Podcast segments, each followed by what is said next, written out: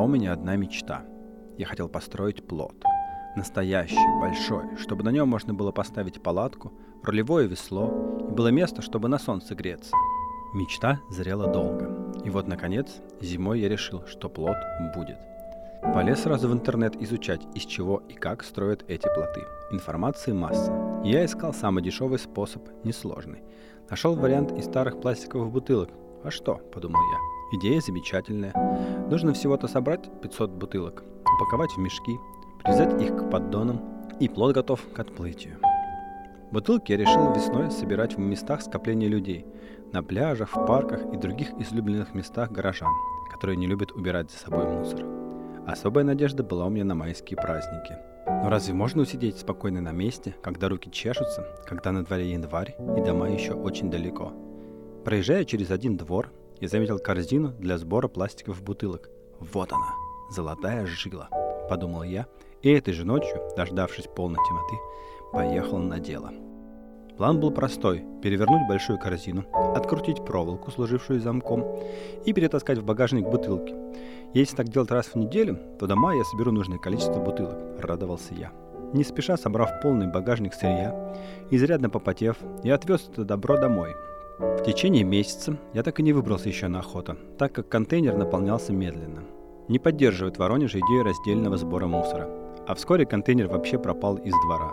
Но коллекция пластика росла – Добрый друг умудрился за один раз собрать дома около 35 бутылок. Так я собрал чуть более 100 бутылей, от 1 литра до 5-литровых.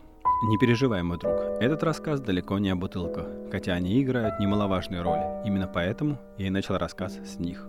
Весной, когда снег совсем растаял, встал вопрос, где же хранить свою добычу. Мама требовала убрать хлам с глаз долой, а я же представлял, что это только одна пятая того, что нужно мне, и пугался. Боялся я больше всего того, что после даже небольшого путешествия придется утилизировать плод, а вместе с ним и 500 бутылок. Это было проблемой.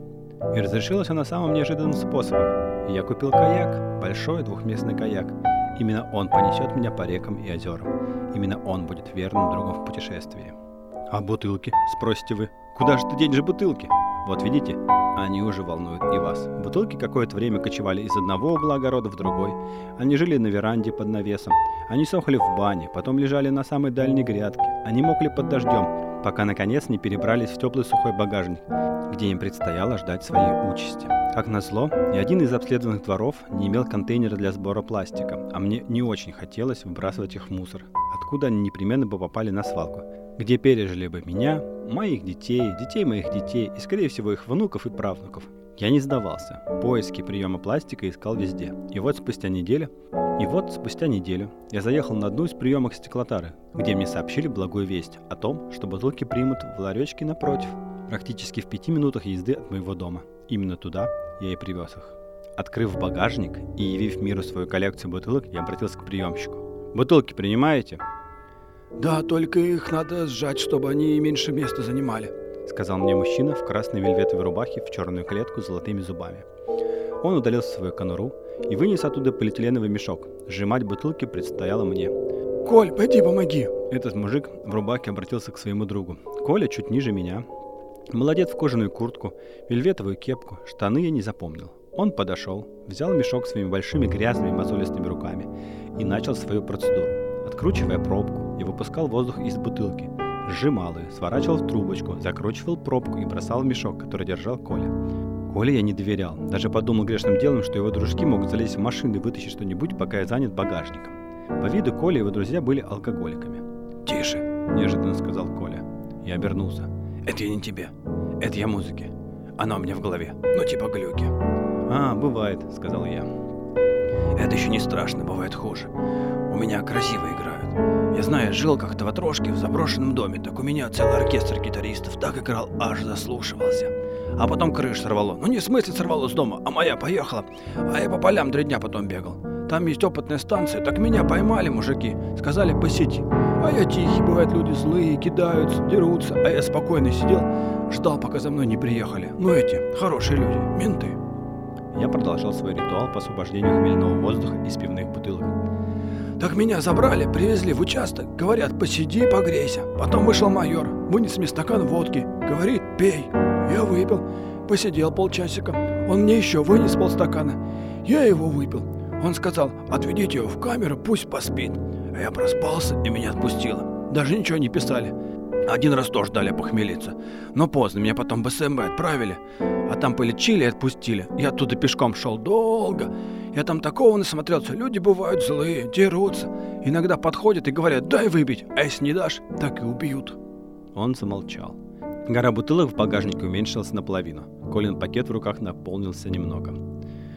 А у меня-то всех убили. Там еще. А мать здесь убили. Где убили? Да я не местный, с Киргизии приехал, а туда состали нас, дедов моих. У меня один дед был кулак, второй князь. Кто такой кулак? Кулак — это работяга. А у них все просто. У вас есть все, а у нас нет. Вот и сослали. Мимо нас проехал большой мотоцикл с громкой музыкой. Вот играют-то. Да ты ведь и не слышишь-то, да?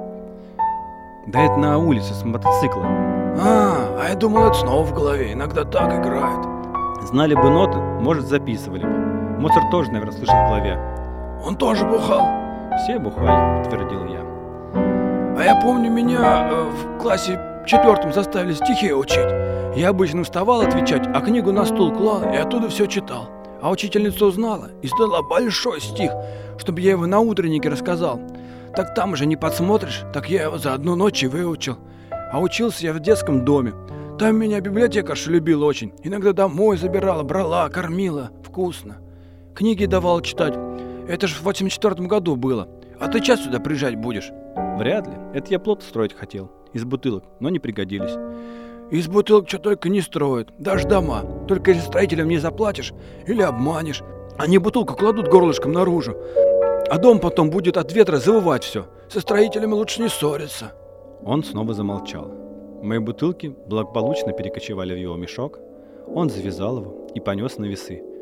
Сейчас тебе взвесят все, а я сам не считаю тут, так, помогаю иногда. Красная рубаха посчитал и насыпал мне в руку мелочь. Рублей 20, наверное. Я подошел к своему новому знакомому. Держи, Коля, это тебе. От души спасибо. Я ехал домой. В голове играли гитаристы, а я улыбался.